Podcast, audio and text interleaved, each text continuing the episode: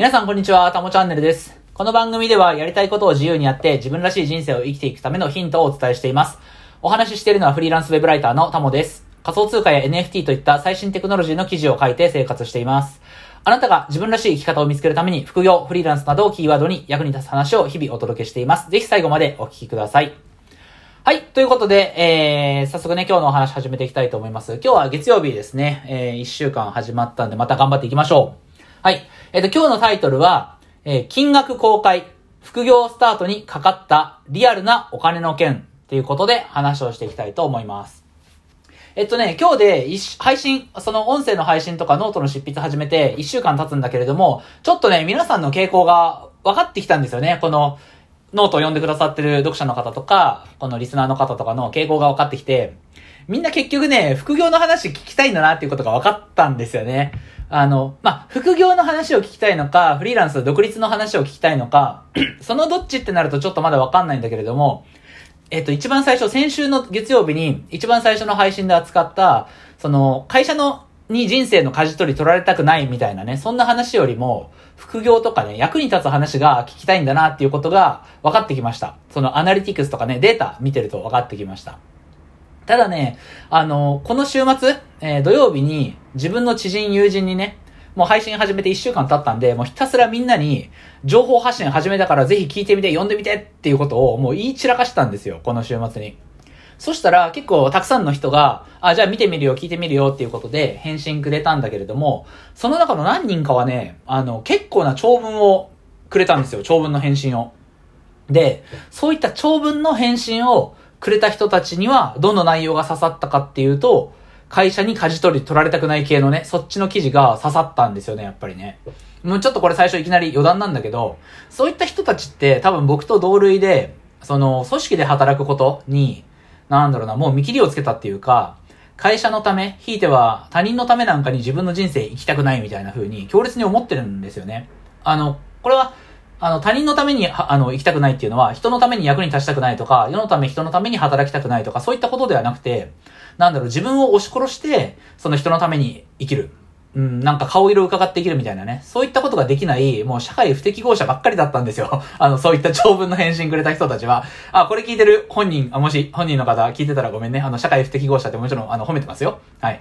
で、そういう濃い反応とか、強烈な反応をいただいて、あ、内心、そういうふうに思ってるんだなって、組織で働くことに息苦しさを感じてる人っているんだなっていうことにも気づけたんでね、そのことはすごい良かったし、そういったエネルギーはめちゃくちゃ強烈だっていうことも分かったから、そういった内容もたまに扱っていこうと思うんですけど、今日は広く皆さんに役に立つ副業の話をしたいと思います。はい。まあ、思想的な話、なんかこう、思いの話はね、正直僕も、あの、煽り感が出るんでね、あの、ちょっと気をつけます。別に何何かをディスってるわけじゃないんですよ。ディスってないけど、どうしてもね、ちょっとこう、まあ、反発は生まれそうな内容でもあるんでね、えー今日はそれは置いといて、えー副業の話をしたいと思います。はい。ということで、えっ、と、副業を始めるにあたって、リアルにかかったお金ということで、始めていきたいんだけれども、えっと、まずちなみにこの、僕がね、このラジオで喋る副業っていうのは、具体的には、時給で働くバイトみたいなものではなくて、事業所得として稼ぐものですね。案件を受注して、成果を納品して、クライアントから報酬を受け取るとか、えーブログのアフィリエイトとか、自分で商品を売るとかね、えーそういった形の、えー副業です。で、そういったことを始めたいと思ってる人っていると思うんだけど、多分皆さんが気になることの一つが、副業を始めるのにお金ってかかるのっていうことだと思うんですよね。あの、副業始めるのはいいけど、初期投資に結構お金がかかるなら、もし稼げなかった時に、やっぱり損することになりますからね、そのかけたお金の分ね。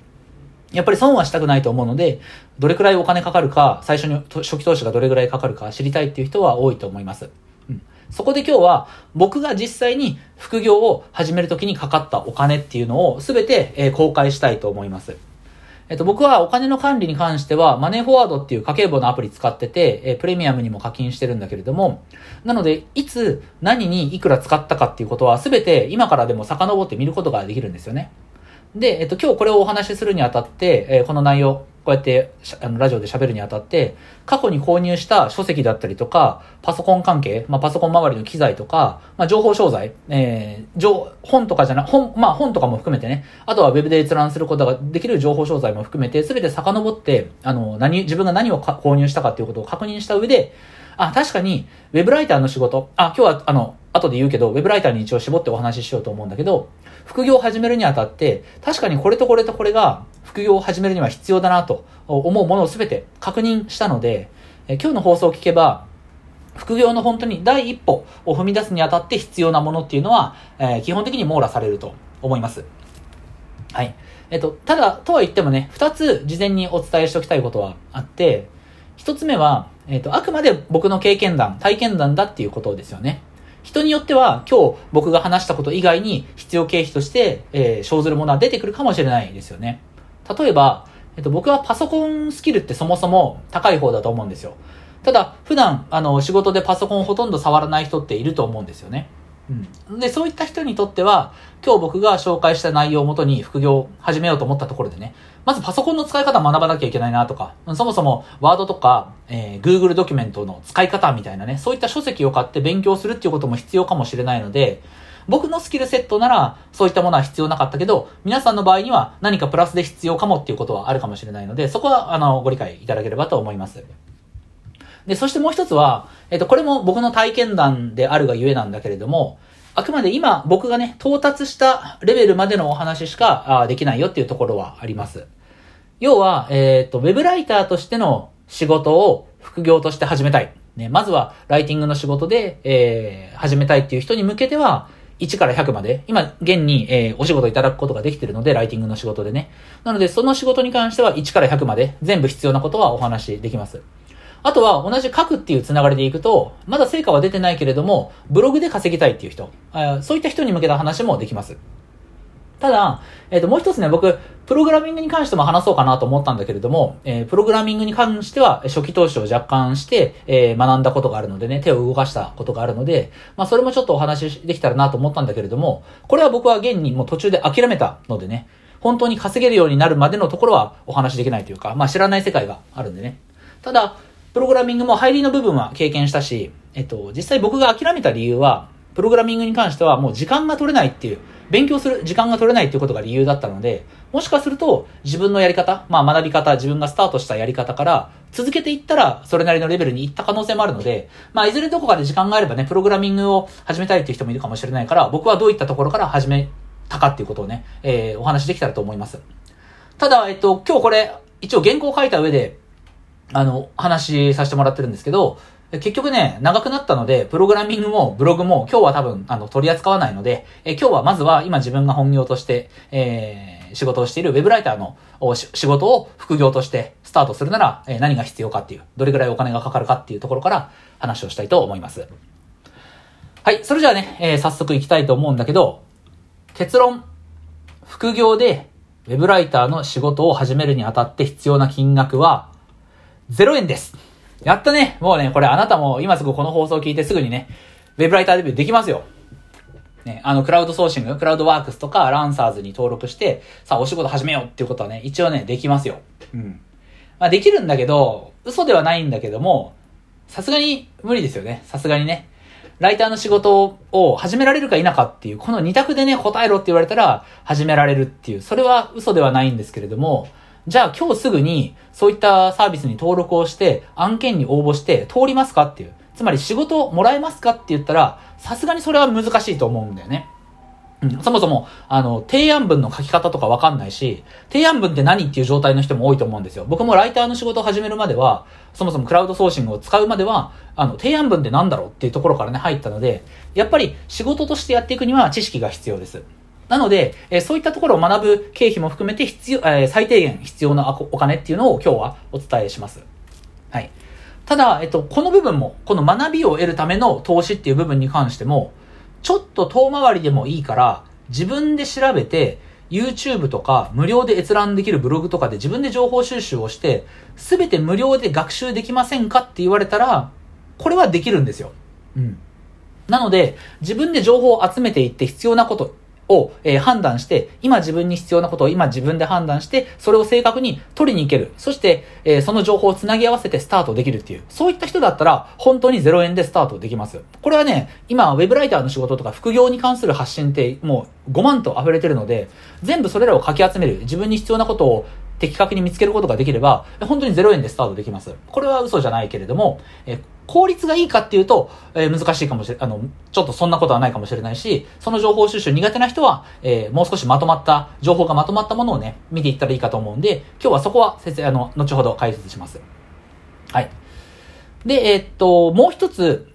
大、大、大前提として、え、伝えとかなければいけないのは、ネット環境はいりますからね。インターネット。これ絶対必要ですよ。あの、これがないっていう人はもうちょっと今日ここでは取り扱わないので、いくらかかるとかそんなことも話さないので、もうご自身で頑張ってください。さすがにネット環境はある前提で話をさせてもらいます。はい。えー、そしたらかなり前置きが長くなったけれども、えー、具体的な話に行きたいと思います。えっ、ー、と、まず、ウェブライターとして、え、副業を始める際に必要なもの、一つ目。え、それは、パソコンです。パソコン。で、このパソコンもね、ネット環境と同様に、準備するものとしては大前提っていう風にね、しようかなと思ったんだけれども、パソコンは今のご時世持ってない人、これはいると思ったんですよね。持ってない可能性あるなと。うん、だって、ね、スマホで事足りますからね、生活するだけなので。うん。なので、パソコンは一応持ってない可能性があるとして、えー、初期投資に入れました。なので、パソコン持ってる人は、ここのコストは省くことができます。はい。ただね、今からパソコンの話しますけれども、もしかしたら、たまたま今このタイミングでパソコン買い替えたいとか、まあ、せめて情報は得ておきたいっていう人、えっと、ウェブライターを始めるんだったらこれぐらいのパソコンで十分だよって話しますから、もしよければね、パソコン持ってる人も聞いてください。はい。えっと、まず、えー、事実として、僕が今使ってるパソコンは何かっていうと、えー、M1 チップの MacBook Air を使ってます。が、えー、こんなハイスペックなパソコンね、ウェブライターの仕事にはいらない。絶対いらない。もうオーバースペックも、もう甚だしい、これは。もともと、あの、今なんで MacBook 使ってるかっていうと、僕さっきも言ったけど、プログラミングをね、あの、最初やろうと思ったんですよ。独立しようとか副業しようっていうところのスタートは、プログラミングだったんですよね。で、プログラミングやろうと思ったら、やっぱりね、Windows パソコンじゃなくて Mac なんですよね。Mac って言われてます。なので、えー、M1 チップ搭載の MacBook Air がちょうど発売した頃だったんで、えー、その時に買ったんだけれども、結局、プログラミング学習はね、断念したという感じでした。ただね、あの、今、引き続き使ってるけれども、Mac のパソコン自体はね、ほんと快適。うん。今全然そのスペックで活かしきれてないと思うんだけれども、それでもね、次買い替えるってなったら、次も MacBook 買いますわ。本当に。で、えっ、ー、と、お値段が、これはさっき自分のね、履歴を見ました。えー、MacBook Air、当時買った金額が、えー、11万5280円。11万円。ねこれをどう思うかは人それぞれだと思うんだけど、はっきり言って安すぎだと思います。もうこのスペックのパソコンがね、11万円で買えるとかちょっと信じられない、本当に。なので、まあ副業云々に限らず、良いパソコン、とりあえず今パソコン買おうかな。で、割と高性能なもの欲しいなって思ってるんだったら、Mac はね、なんやかんやおすすめできると思います、本当に。えっと、ただね、えっと、まあ、今日の本題は、あウェブライターとしての副業、ね、あくまで副業をスタートするっていうところなので、文章を書くだけなら、えー、そんなスペックのパソコンなくて大丈夫です。えー、もう早い話、今皆さん自宅にパソコンがある人であれば、もうそれで OK。全然問題なし。うん。ただね、あの、古すぎて動きが遅いとか、立ち上がるのにめっちゃ時間かかるとか、あとはね、ライティングしてる中で、こう、困ってくるのは、文字を打ち込んでもね、すぐに反応しないみたいな。入力して5秒後にカタカタカタカタって画面にいきなり文字が表示されるみたいなね、そんなこと古いパソコン使ってるとあると思うんですけど、それはさすがに効率悪いので、新しいもの買っちゃった方がいいですね。うん。あの、パソコン自体がもう古いとかね、遅いとか、それは避けた方がいいと思うけど、性能は別に優れたものはいらない。はい。で、そんな中で、え今日おすすめしたいパソコンね、えー、行きたいと思うんですけど、副業として最初に、え、買うべき、買ったらいいなっていうおすすめのパソコンは、え、Chromebook ですね。で、Chromebook って聞いて、これ、Chromebook って何って思う人いると思うんだけれども、これは、Windows でもないし、Mac でもないパソコンなんですよ。Windows でも Mac でもない。で、これどこが作ってるかっていうと、天下の Google 様が作ってるんですよね。Google が作ってる。で、Google って言えば Android スマホだと思うんだけれども、その Android を作ってる Google が、Chrome OS っていう独自の OS を入れて作ったパソコン。これが Chrome、えー、Chrome、えー、Chromebook なんですよね。で、実はその、えー、Chromebook に入っている Chrome OS なんだけれども、実は世界のシェアでは Mac の OS を上回ってます。これね、僕もその Chromebook について調べ始めてから初めて知ったんだけれども、ずっとね、Windows と Mac が二大巨頭だと思ってたんだけど、まあ、Windows の方が圧倒的優勢かなと思ってたんですが、実はね、もう Chrome が伸びてるんですよね。で、これちょっと余談なんだけれども、関わ、関係が、関係ある人いると思うんでね、ちょっとお話ししておきたいと思うんですが、えっと、なんで ChromeOS 伸びてるかっていうと、まあ、一言で言うとコロナの影響なんですよね。で、全部が全部コロナの影響ではないかもしれないんだけれども、えっと、僕はね、この今フリーランスで働いてますが、その前、直近は学習塾で働いてて、え高校生とか、その保護者の方とね、日々接してきました。でね、今、高校生とか中学生ってね、みんなパソコン1台持ってるんですよ。あの、学校に指定されてパソコン買わないといけないんですよね。もちろん、あの、まだそういった変化の過渡期ではあるので、全部の公立学校がってわけじゃないとは思うんだけれども、えー自分が担当してた地域の学校、えー自分が、えー在籍していた校舎の周辺の高校ですね。結構そのパソコン買ってて、生徒が一人一台ね。で、やっぱりその一つ理由として、コロナの影響で一気に子供たちの学習環境もリモート化って進んでるんですよ。なのでみんなパソコン持っといてねっていうふうに学校から言われるっていう流れになったんじゃないかなと思います。うん。なのでね、あの、これ聞いてくださってる方の中でもし、あの、ちっちゃいお子さんがいるお父さんお母さん、もしいらっしゃったとしたらば、あの、まあ、ちっちゃいお子さんの時は、中学生、高校生上がるまでまだ時間がかかるかもしれないけど、小学生のお子さんとかね、あの、中学入る段階で、高校入る段階で、まあ、パソコン買わなきゃいけないっていうことはね、全然普通にあり得ると思っていた方がいいかなと思います。まあ、これが当たり前だったら全然、もう皆さんの感覚として当たり前だったらいいんだけども、あの、僕が当然中高の頃なんで、そんな動き、流れはなかったんでね、ああ時代は変わったなっていうふうに思いましたけれども、はい。で、えっと、高校、中学入っていきなりパパソコン買ってくださいって言うとね、金銭的にすごいしんどいじゃないですか。さっき言った MacBook、もう10万消し飛ぶんでね、入学するために必要なお金でパソコンで10万円消し飛ぶって結構きついと思うんだけれども、大体の学校が指定してくるのが、この Chromebook なんですよ。え、なんでかっていうとね、これ Chromebook 安いんですよね。あの、ね、価格帯はいろんなものがあって、10万円ぐらいする性能の割かしいいものもあるんだけど、えー、Chromebook 自体は2、3万円台でかなり安い価格帯のものも充実してて、お手軽に手に入ります。で、えっと、僕もパソコン1台で完結する仕事してるんだけれども、今メインで使ってる MacBook Air、これがね、死んだらちょっと本当に終わるので、サブパソコンをなんか買わなきゃいけないなっていう時に、まあ安いし、とりあえず物は試しかなと思って Chromebook 買ったんですよ。で、僕が買ったのが、えー、ギリギリね、3万円台なんですよね。うん、えっとね、39,820円。まあ、ほぼ4万円なんだけれども、あの、もっと安いのあります。さっき言ったけど、2万円台のものもあるんでね、えー、そういったものはぜひ探してもらったらいいと思うんですけど、えっと、僕の買ったタイプも含めてね、良さそうな Chromebook、えっと、ノートの記事の方にリンク貼っておきたいと思いますんで、まあ、よければ見てください。はい。で、えこれね、使ってみたんだけど、Chromebook 自分の買ったやつ使ったんだけども、全く問題なし。サクサク、ね、動作はサクサク動くし、まあ、重ためなファイルとか、重い画像とか、あ、動画とかね、そういったものを見るときには、今使ってる Mac ほどの、あの、快適性はないんだけれども、文章を書く仕事であれば、これは全然問題がない。うん。あとは、えー形はね、ノートた、あの、ノートパソコンタイプなんだけれども、僕の使ってるやつは、えーディスプレイをね、もうカパッと取り外して、タブレットみたいな感じで、iPad みたいな感じで使うこともできるので、使い道がね、結構いろいろあって便利なんですよね。Chromebook はその、あの、必ずディスプレイ外せるわけじゃないけど、いろんなタイプがあるので、面白いですよ。すごく。で、えっ、とね、注意しなきゃいけないのが、基本的にこの Chromebook というパソコンは、ネット環境で使うパソコンであるっていうことなんですよね。うん。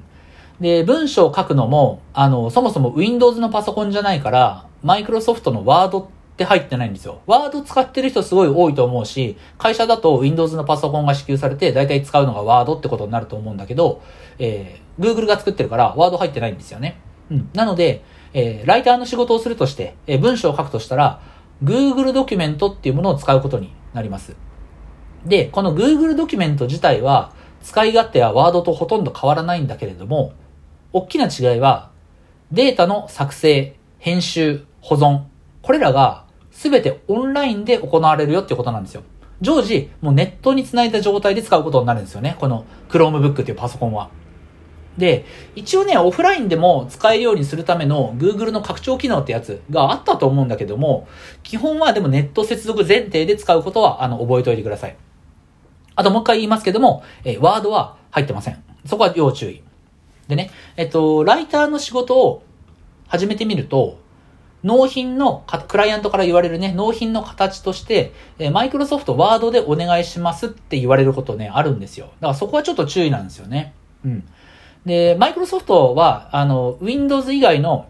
Mac とかね、この Chrome とか他の OS でも、えー、は、ちょっと、どん、もう、かなり、えー、ワードとかエクセルとかいろんな言葉が出てくるけど、頑張って聞いてくださいね。あの、記事、ノートの方にもこれ書いときますから、あの、人、あの、音声だけ聞いて理解できないときは記事の方読んでくださいね。はい。で、マイクロソフトも、あの、Windows 以外のパソコンでもね、Mac とか Chromebook で使えるような、ワード、Excel、PowerPoint っていうね、あの、オフィスの機能を使えるサービス提供してるから、あの、そういったものを使えば一応対応できると思うんだけれども、えっと、まあ、クライアントさんにね、そのワードじゃなくて、Google ドキュメントで納品してもいいですかっていうことを、まあ、相談してみてもいいんじゃないかなっていうふうに思います。で、えっと、そもそも Google ドキュメントを指定してくるクライアントさんも、あの、僕の今、あお世話になってるクライアントの中でも、3分の1ぐらいはね、あの、Google ドキュメントでお願いしますっていう方もいらっしゃるので、まあ、全然やっていきますね。で、えっと、まあ、ワードとはいえね、使えた方がいいのかなと思ったんだけれども、えっと、ここまでね、最初、この放送の原稿を書き上げて、えー、一通り書き終えた後にね、もう一回念のためと思って調べたんですよ。これ今、この喋ってる内容ちょっと追加で喋ってるんですけど、本当にワード使えるようにしとく必要あるのかなと思って、改めて調べてみたんですよね。で、えっと、僕が今 MacBook Air で、僕は今、あの、Mac だけれども、Office は使えるようにしてるんですよ。Word、Excel、PowerPoint 全部使えるようにしてるんだけれども、これは、あの、Office 機能をサブスクリプションでね、えー、使えるように、購入して使えるようにしてるんだけれども、課金してでもね、その、ワードって使えるようにした方がいいのかなって、改めて調べたんだけれども、結論、多分いらない。ワードを使うために、えー、マイクロソフトに課金して、オフィスを使えるようにする。その必要はね、多分ないと思います。というのも、さっき自分の Chromebook 開いて試してみたんだけども、Google ドキュメント、ね、Chromebook にそもそも備わってるこの Google ドキュメントで作成した文章をワード形式でダウンロードするっていうことができたんですよね。Google ドキュメントで作ったものをワードにして、まあわかりますか？拡張子っていうところが、あの、ワードになるんだけれども、そのワード形式で保存することができたんですよ。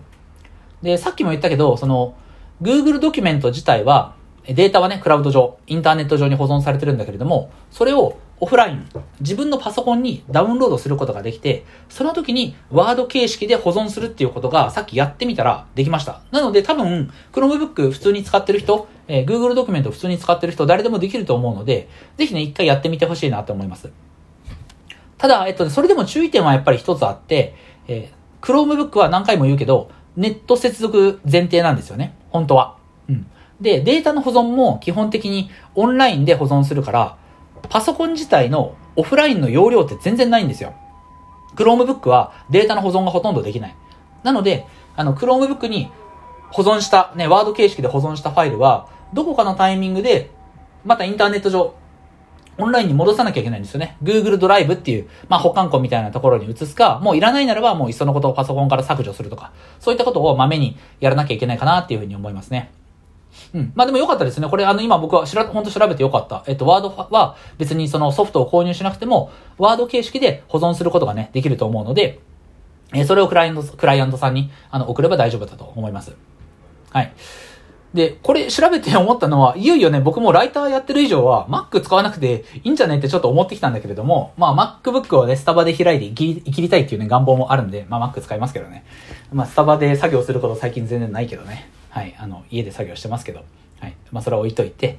えー、とりあえずね、ここまでまとめますと、えー、パソコンはぜひ買ってください。おすすめは、えー、安い Chromebook。お値段は2万円から3万円。えー、僕が買ったのは3万9千円ぐらいでしたと。で、ここのあたりは、あの、今ね、喋ってて思ったけれども、かなり、あのー文字で見ないとね、読んでみないとわかんない部分あると思うので、えっと、ノートの記事の方読んでもらえたらと思います。そっちの方にはさっきも言ったけど、自分が実際に買ったパソコンとか、えー、まあ、この後紹介する本とかね、リンクも貼っておくので、そちら見てもらったらと思います。で、本当に、えー、Chromebook でね、全然事足りるなと思いました。はい。えっ、と、そしたらね、えちょっと長くなりましたけれども、次行きたいと思います。えー、まあ、とはいえパソコンはね、えー、必要な人だけ買ってもらう。もうパソコンある人はいらないので、えー、みんな共通で必要なものは、次に説明するものかな。はい。えー、次に必要なものは何かというと、えー、そもそもね、ウェブライターを始めるにあたって、えー、提案文ってそもそも何とかね、その書き方、提案文の書き方とか、あと、ウェブライターの仕事には、SEO ライティングとか、セールスライティングとかいろんな技術があったりするんだけれども、まあ何が言いたいかっていうと、ライターに関する知識がないと始めれないと思うんですよね。ウェブライティングっていう仕事は、どんな風にな仕事を、どんなことを仕事としてやるのか、どんな風に仕事を取ってくるのかっていう、やっぱ知識が必要なので、そこが分かってないと、えー、スタートすることはできない。なので、その情報を得る方法として、えー、まあね、この一冊を読んどけばもうほぼほぼ大丈夫でしょっていう本を、えー、紹介します。はい。それが、えー、本のタイトルが、文章だけで月100万円稼ぐ方法、コロナ時代のウェブライティングっていう本ですね。文章だけで月100万円を稼ぐ方法、コロナ時代のウェブライティング。で、この本書いたのが、えー、著者の方が藤原翔さんっていう方ですね。この人ね、本当にめちゃくちゃ有名なウェブライターで、実はね、僕ウェブライティングを学び始めた時、本当に僕もこの本一冊目に読んだんですよ。うん。で、この本何がすごいって、Kindle、あの電子書籍ね。Kindle の電子書籍で出版されてから人気がありすぎて紙の本でも出版されたっていうね。もうこれ普通ありえないんですよ。Kindle から紙になるなんてことは普通ありえないんだけれども、それぐらい読まれた本なんですよね。で、えー、じゃあこの本何がすごいかっていうと、網羅性が高いことなんですよ。網羅性が高いこと。うん、さっきも言ったけど、この一冊読めばほぼほぼ大丈夫でしょうっていう。ほぼほぼウェブライターとしてはこれでスタートできますよっていう本になってるんですよね。で、ウェブライターに必要な要素っていうのは、文章がそもそも上手いっていうスキルだけじゃなくて、えー、クラウドソーシングさっきも言ってるけど、あの、仕事のマッチングサービスですよね。こういったものでどうやって仕事を取ってくるのか、その仕事を取るための提案文の書き方は、クライアントとの最初のやり取りはどうすればいいのか、えー、あるいは、そもそもウェブライターで自分は月5万円の収入を目指すのか、15万円なのか、50万なのか。100万なのか、で、それぞれ段階に応じて必要な知識、スキルも変わってくるんですよね。ただこの本のすごいところは、一番初歩の初歩か初歩から始まって、月5万目指すならこれを、え、やるべき。15万円だったらこれぐらい。100万円目指すならここまでやる必要がありますよっていうことを全部書いてくれてるんですよね。なので、え、デビューから、ウェブライターとしてのデビューから、まあ自分が目指す高みをどこまで設定するかわかんないけど、そこの、も、あの、定めた高みまで学べるっていう、その、あの、一冊になってます。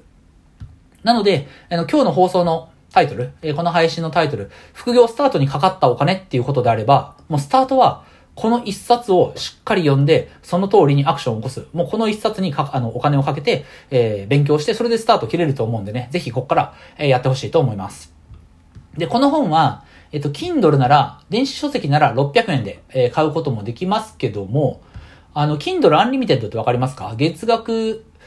え、あれ ?980 円かな今。多分僕も980円で払ってると思うけど、えー、月額980円で読み放題っていう対象にもね、この本になってるので、ぜひこの機会にね、Kindle Unlimited も、あの、加入をね、考えてみてもいいんじゃないかなっていうふうに思います。あとは、なんやかんや紙の本読みたいっていう人もいると思うんだけれども、さっき言ったように、この本、あの、Kindle から、え人気が出て紙の本もね、出版されてるので、えっと、紙の本の場合は1650円。これもね、そんなに高くないので、1650円でね、ウェブライターになるためのあの必要な知識全部学べると思ったらね、安いものかなと思うので、えー、ぜひね、買ってみてください。これらも全部、あの、ノートの記事の方にリンク貼っておきますね。はい。で、あとは、その、それより先かな？この本で一通り学んだ後のその先、えっ、ー、と、まだこれ、ウェブライティングのこと、まだね、勉強したことない人はちょっとわかんないと思うけど、SEO ライティングとか、セールスライティング、コピーライティングとかね、いろんな技術はあります。で、それぞれの技術を学ぼうと思ったら、その時に、え必要な本とかね、必要なブログとか動画とかそういったものを探していったらいいんじゃないかなと思うので、まずはこの一冊から、え始めてみてください。はい。えー、ということで、えー、こんなパソコン買ったらいいよっていうことで、えー、Chromebook おすすめしました。えー、そしてもう学ぶならば、まずこの一冊、藤原さんの、えー、文章だけで月100万円を稼ぐ方法っていう本をね、紹介させてもらいました。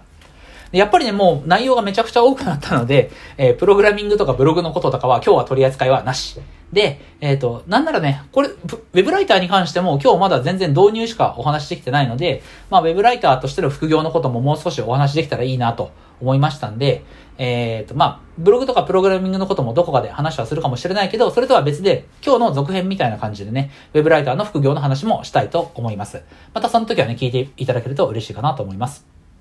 はい。で、まあ繰り返しになるけど、今日の内容ね、音声だけで聞き流す、あの、聞き流して勉強するっていうのはちょっと理解が難しいと思うので、まあ文字の方も読んでもらったらいいかなと思います。